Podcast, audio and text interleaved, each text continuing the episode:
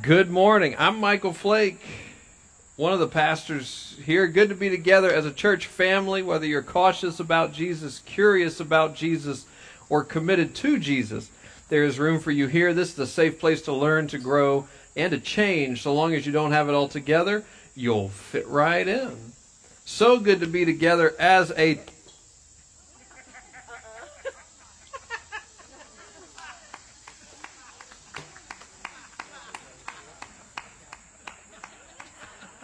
I need the people in the field to help me. When there's a snake lowering down over my head, go back. Someone brought a rubber snake to the field like two weeks ago, and it's been showing up different places. and now I think the sermon is going to be shot today. Okay. All right. Uh, where was I? Good to be together as a church family. Stay up there. Stay up. 10 a.m. This is the last Sunday for a while. We'll be at 10 a.m. Next week, as TJ said, we're going to 9:15 and 11. So if you show up next week online or in person at 10 a.m., you will be either late for the first service or early for the second service. 9:15 and 11. We're really excited for this, as it seems the congregation uh, is eager for more options. And thank you to the small army of people who's making this possible. And we look forward to others jumping in and serving in, in ways that make this possible for us to make room for one more person. Uh, a little update for everybody and to say thank you. We are in the midst of buying land on South Main Street to build a more permanent home for our church.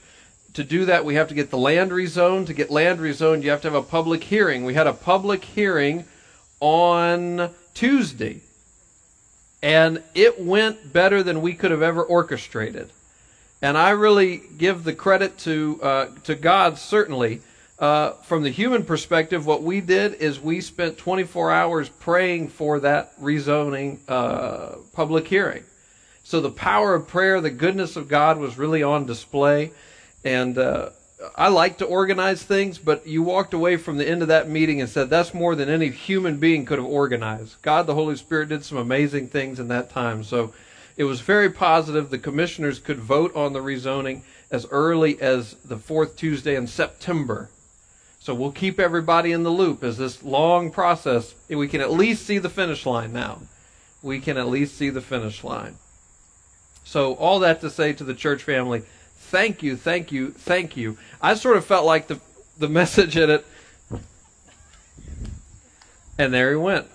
Well, now I see how it happened. Is a string here.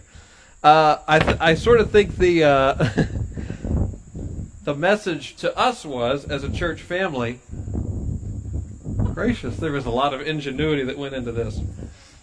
The message to us as a church family was: uh, if you guys just stay focused on the ministry I've called you to, I'll take care of the rest. That's what I felt God was saying to us. Don't don't get all focused on the, the land, the building, all that. That's going to happen. You guys stay focused on the mission, the ministry. I'll take care of the rest. I thought it was beautiful. Well, the sermon today is continuing the rebuilding series, and I want to begin with this important thought. Though it may look different this year, it is never too early to start thinking about your Halloween costume. My uh, oldest is three. She was Elmo last year. She will probably be Peppa Pig or some similar character this year. Our youngest, Cora, is one. She will be whichever of her older sister's costumes fit her this year. We all know what the worst Halloween costume is, of course. It's a mummy. Have any of you ever been a mummy for Halloween? Gray. Gray is the only one. I've trick or treated with many a mummy, and it seems like a good idea. But I'm an efficiency guy. I want to hit as many houses as possible. Mummies start to unravel. They start tripping over their bandages. Then they can't see where they're going. It's all a really bad situation. You don't get to nearly as many houses as you should have, and it's easily preventable. Here's how you prevent it don't be a mummy. I'm going to come back to that. We're in this series of sermons called Rebuilding. Our theme verse is from Nehemiah chapter 2, verse 18 which says, They replied, Let us start rebuilding. And so they began this good work. The good work of turning a huge disruption into a huge opportunity, a huge opportunity to rebuild a more Jesus Christ centered life. We're looking at accounts from the life of Jesus where he encountered people and helped them rebuild their lives into something new, something more like what God wanted for them. All the encounters of Jesus we're looking at in this series are from the book of the Bible called John. In fact, we're asking everybody at Lake Forest Davidson to read the book of the Bible called John. I had someone again this week tell me they had finished. They were on a long car trip and they knocked out the book of John uh, as the their app read it, read it to them. 21 chapters, so you could do a chapter a day for 21 days and you'll have read the book of John so that you and I can go a little bit deeper into who is Jesus and what sort of life is Jesus calling us to rebuild. Today, our passage is John chapter 11, verses 32 to 44. This is what Tiffany read for us earlier. This passage asks the question where is God in the midst of the suffering of the world? Where is God in the midst of the struggles that you and I face? The passage is asking that question. Have you ever asked that question? Sure, most of us have asked that question. We all know people right now who are asking that question. And suffering is not an abstract concept. Suffering is experienced by particular people in particular ways. I resist talking about the idea of suffering because suffering is not an idea. It is something experienced by specific people like you and like me and like everybody, specific people at specific times in specific ways. Where is God in those moments?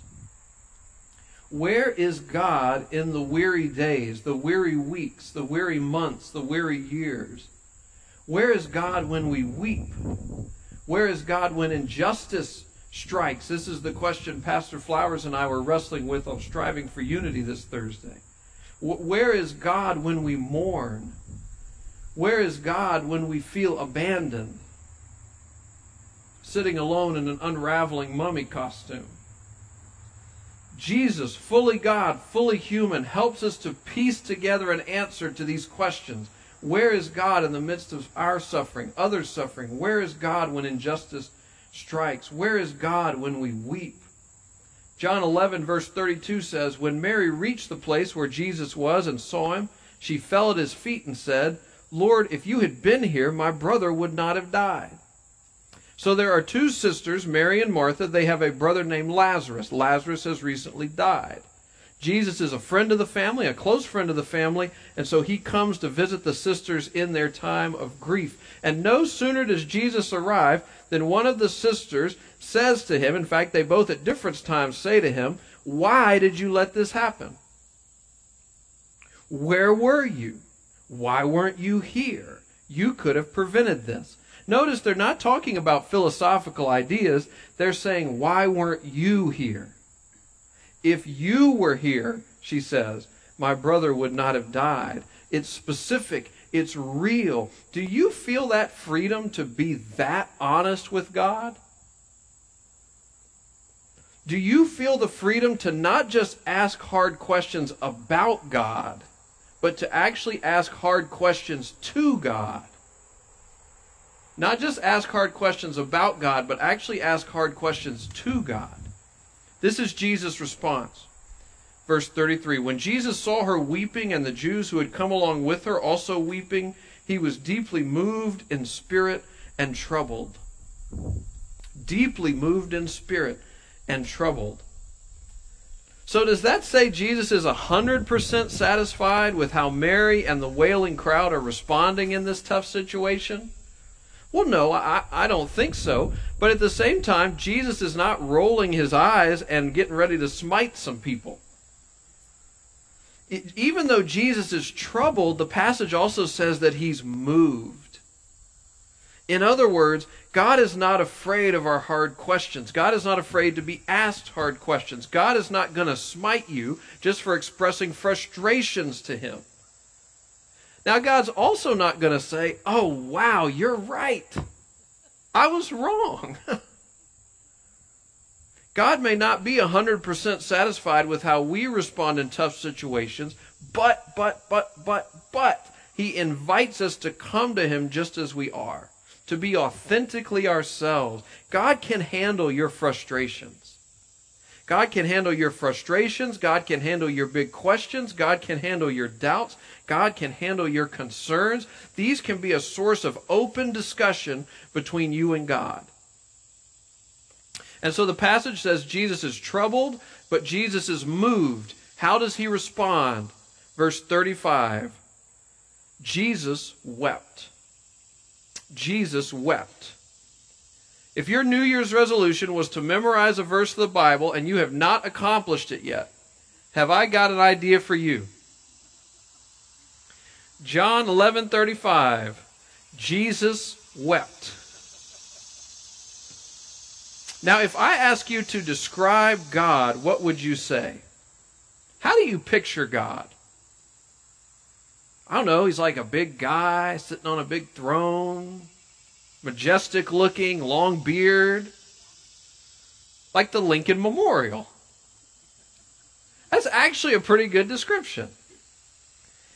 There's one drawback Lincoln is stone faced. And when you read the Bible, something you will learn about God is that God ain't stone faced. God has deep emotions, deep joy, deep anger, deep love. Now, God never lets his emotions get the best of him. God never lets his emotions get out of control, but God has deep emotions. God is not stoic. And how do you and I know this for sure? How do you and I know for sure that God is not stoic? Two words for you Jesus wept. Jesus is overcome by the situation. He's overcome by Lazarus and his sisters and the mourning crowd. And he doesn't stand there stoically, he weeps. He weeps. It's not just a good verse to memorize because it's only two words. It's a good verse to memorize because it tells us something deeply about God's character. Jesus wept. Romans 12:15 tells us to rejoice with those who rejoice and to mourn with those who mourn. Romans 12 is an attempt to tell us what love looks like, what love does. And at least part of what love does is that love rejoices with those who rejoice and it mourns with those who mourn. And that's what Jesus is doing. This is his example to us. Now, in a church family our size, everybody's not going to know everybody, especially when you can't get within six feet of each other. Everyone won't know everybody, but we find our ways into smaller pockets of community, smaller pockets of belonging. And within those smaller pockets, we care for one another. Now, caring for one another can be difficult because sometimes when our care is most needed, our insecurities get the better of us and push us away from other people. I won't know what to say. What did Jesus say when confronted by the difficult situation? He didn't come in with a great speech. He rejoiced with people who rejoiced, and he mourned with people who mourned.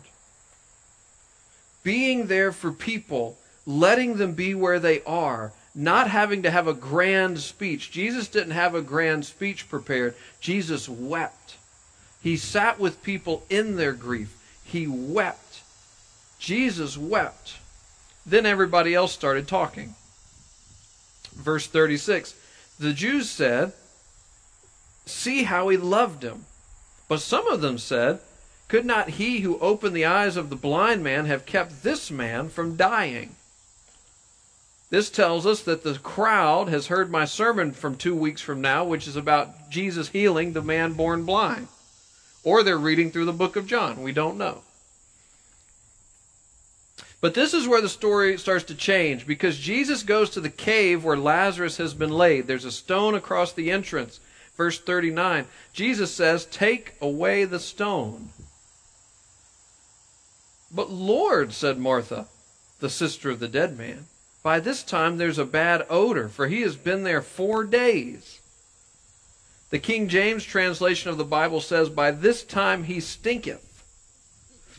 There are some real gems in the old King James translation. Martha's point is Jesus, people are wailing, so it sounds like death.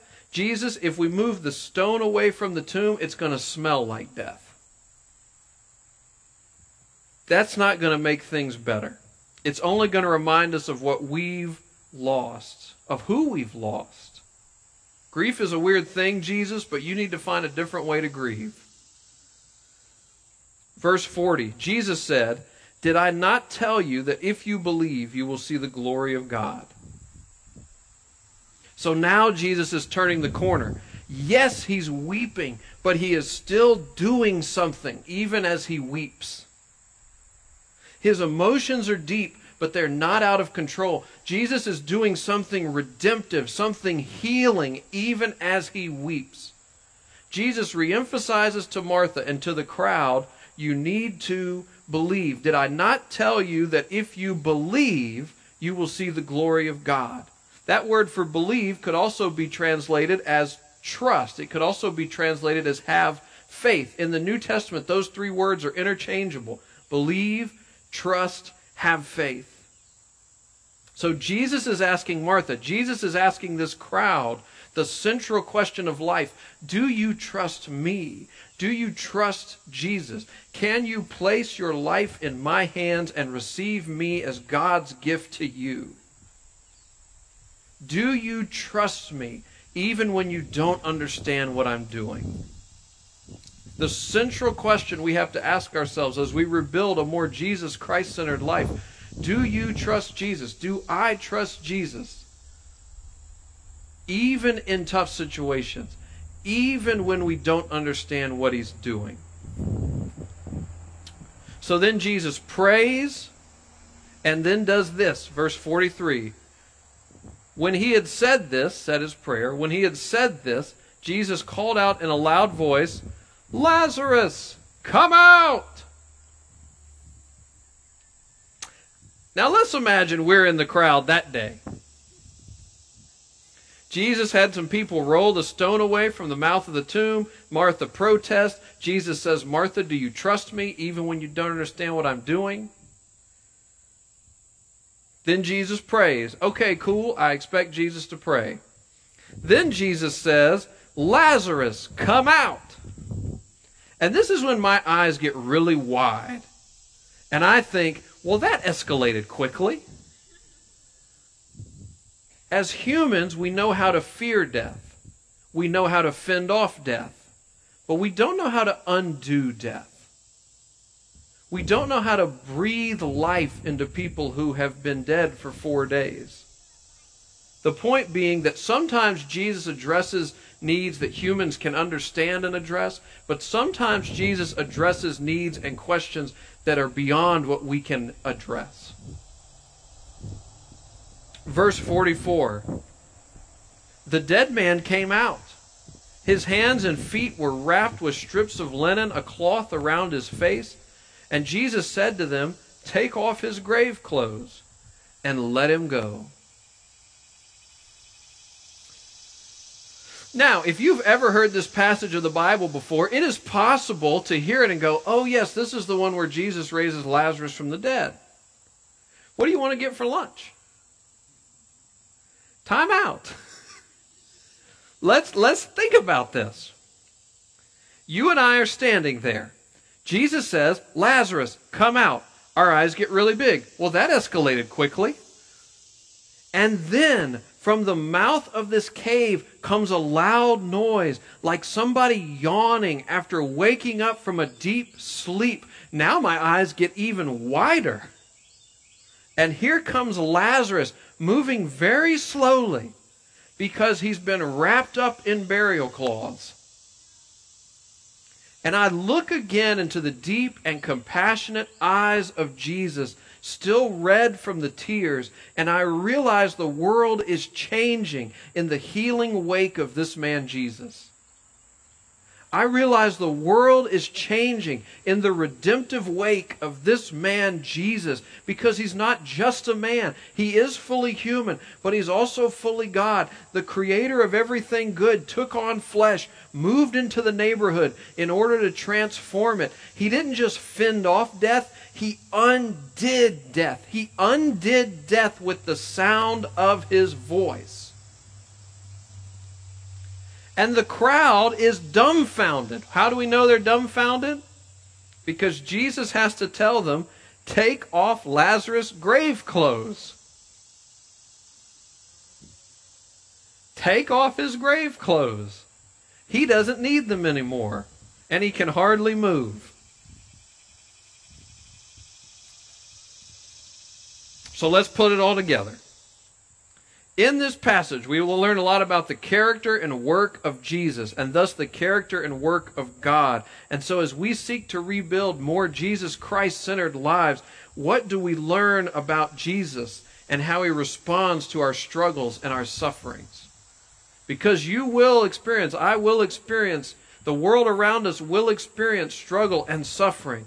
How does Jesus respond to us in our struggles and suffering? How might we rebuild in light of who God is? Number one, number one, number, number, number, number one.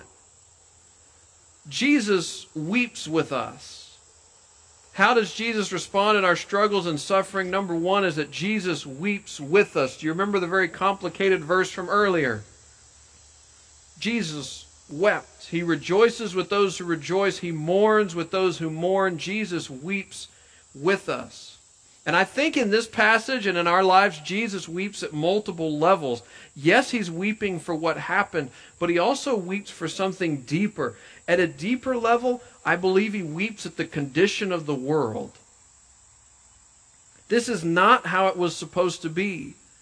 Jesus was there when creation began, and it was all good. But now creation is in rebellion against our Creator, and the good and beautiful fabric of our lives and of our relationships is being ripped apart. So Jesus weeps for us, but he weeps at a different level, a deeper level. This is not the way the world should be. It's not how it was designed to be. Creation is in rebellion, and he weeps. Have you ever sat down to create like a, a piece of art or write a novel or something like that? And sometimes you struggle with the finished product because you knew what it was supposed to be. Jesus weeps. Number two, Jesus calls us from death to life. So Jesus weeps with us, but in his weeping, he's still working. He's still doing redemptive, healing work, even as he weeps. And the most important thing he does, the thing that only he can do, is he calls us from death to life. Now, he does this in a spiritual sense. He calls us out of spiritual death. In other words, from separation from God. He calls us out of separation from God, spiritual death, into life, into abundant and everlasting life in a relationship with God. Christians also believe that at the end of the world, Jesus is going to call his followers out of physical death into life. That right now, Lazarus' story is the exception, but at some future day, Lazarus' story will be the rule. Now, speaking of Lazarus, what does he do in this story, in this passage? What long list of things does Lazarus do to get called from death to life? You might have picked up uh, nothing. Nothing. Jesus did all the hard work. Jesus spoke life back into Lazarus. Lazarus heard the voice of Jesus, trusted the voice of Jesus, and came to him. That's what Lazarus did. But I say that to emphasize you and I cannot earn, we don't deserve a relationship with God. We don't earn or deserve abundant and everlasting life. It comes to us as a gift. It comes to us as Jesus calling us, come out of death, come to me and live. Everything that God requires, He has offered to us in Jesus. Everything that would separate us from God, Jesus has bridged. Following Jesus is not a status symbol, it's a gift. It's not what we earn, it's what we receive. We hear him calling us out of death into life. We trust his words. We trust him. So we come to Jesus. What Lazarus did is he heard the voice of Jesus, he trusted him, he came to him. Jesus did all the hard work. And then number three, number three, number, number, number, and finally, number three. So Jesus weeps with us. Jesus calls us from death to life. And then number three, Jesus reminds us not to be a mummy. It's not only a bad Halloween costume, it's a bad way to live. So he calls Lazarus from death to life, a one time miraculous event, a reminder that Jesus is changing the fabric of the world. Jesus is sewing back together what we have ripped apart. But then what does Jesus say after Lazarus is raised from the dead? It's this strange little detail that I'm, that I'm focusing in on today. Jesus tells the people, take off his grave clothes. Living people don't need to wear grave clothes. Living people don't need to act like they're still dead. So being called from death to life is a once in a lifetime, a miraculous event, but taking off your grave clothes is the work of a lifetime. If you're a follower of Jesus, or today you become, or sometime in the future you become a follower of Jesus, that's because Jesus has done the hard work, and in a spiritual sense, He's moving you from death to life, separation from God into an eternal relationship with God. But then here's what you and I will realize there's a lot of my life that doesn't really square up with following Jesus. There's a lot of my life that doesn't seem to doesn't seem to live up to Jesus standards.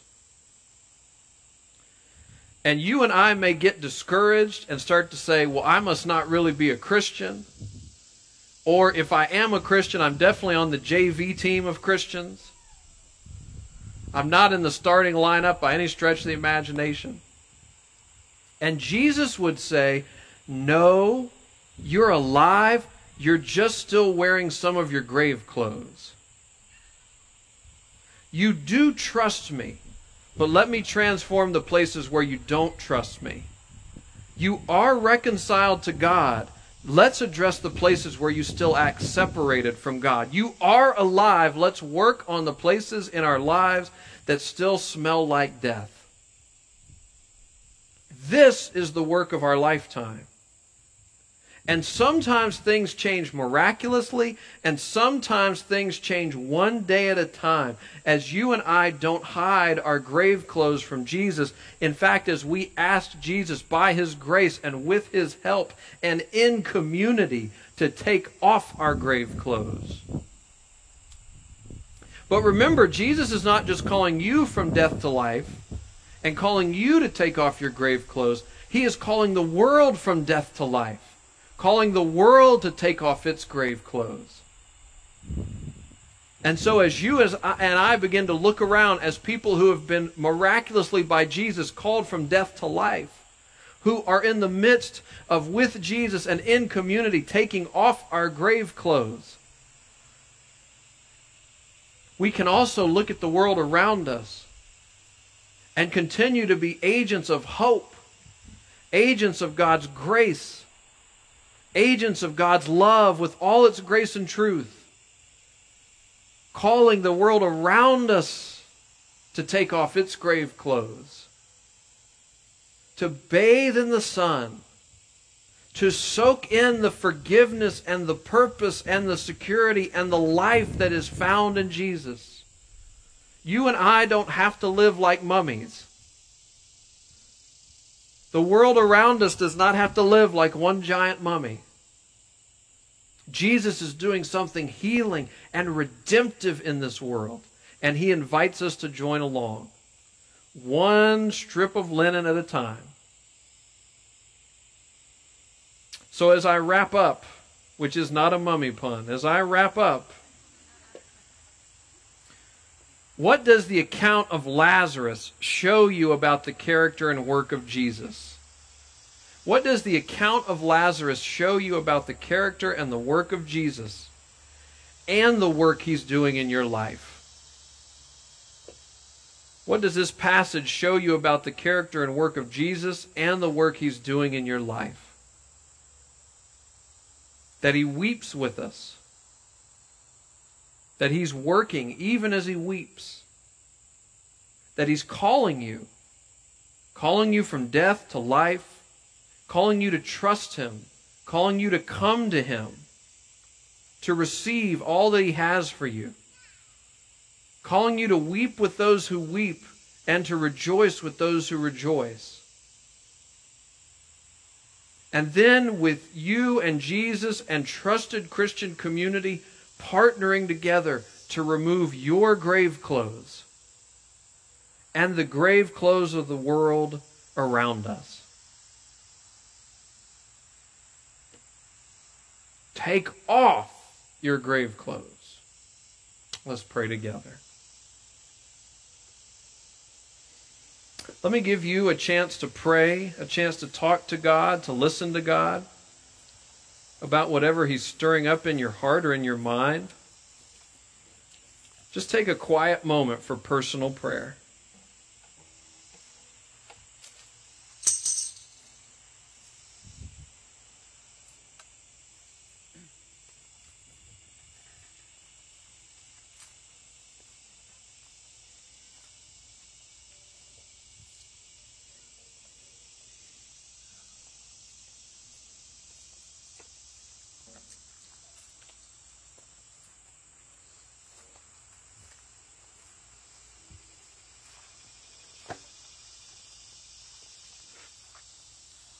Lord, as we look at our own lives, as we look at the world around us,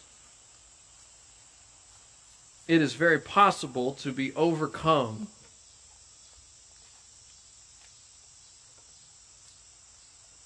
overcome as we watch ours and the actions of others rip apart the fabric of relationship.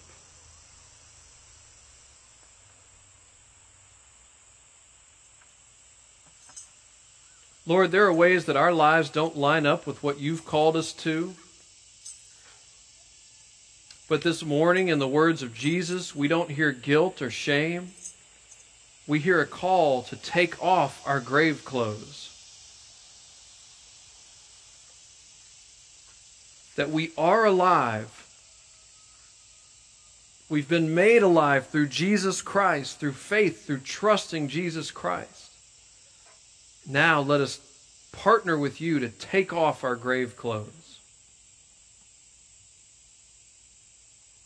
Lord, will you make us people willing to ask the hard questions of ourselves, even as we ask hard questions about you? And may we not feel that we have to do all this solo, but that in relationship with you and community with others, we would do the hard work of naming and beginning to change the places in our lives that still look or smell like death. Lord, would you turn us loose to be instruments of grace, of love, of truth, of hope in this world, on our campus, at our work, in our homes, in our neighborhood? Jesus, you're doing something redemptive in the fabric of the world. Let us join in. Lord, for those of us who have never made that step of trusting you, of hearing your voice and coming to you, I pray we would be willing, like Lazarus, to wake up from our deep sleep and to put our trust in you now and forevermore. We make our prayer in Jesus' name. Amen and amen. Well, this is typically when we receive the offering, though we don't do that right now. So if you're online, you can always submit a prayer request at davidsonprayer at lakeforest.org, uh, or you can give online, lakeforest.org slash give, if you're willing and able to do so. For those in the field, there's a little wicker basket on your way out where you can place prayer requests or any tithe or offering that you have. We love you guys. Let's worship together.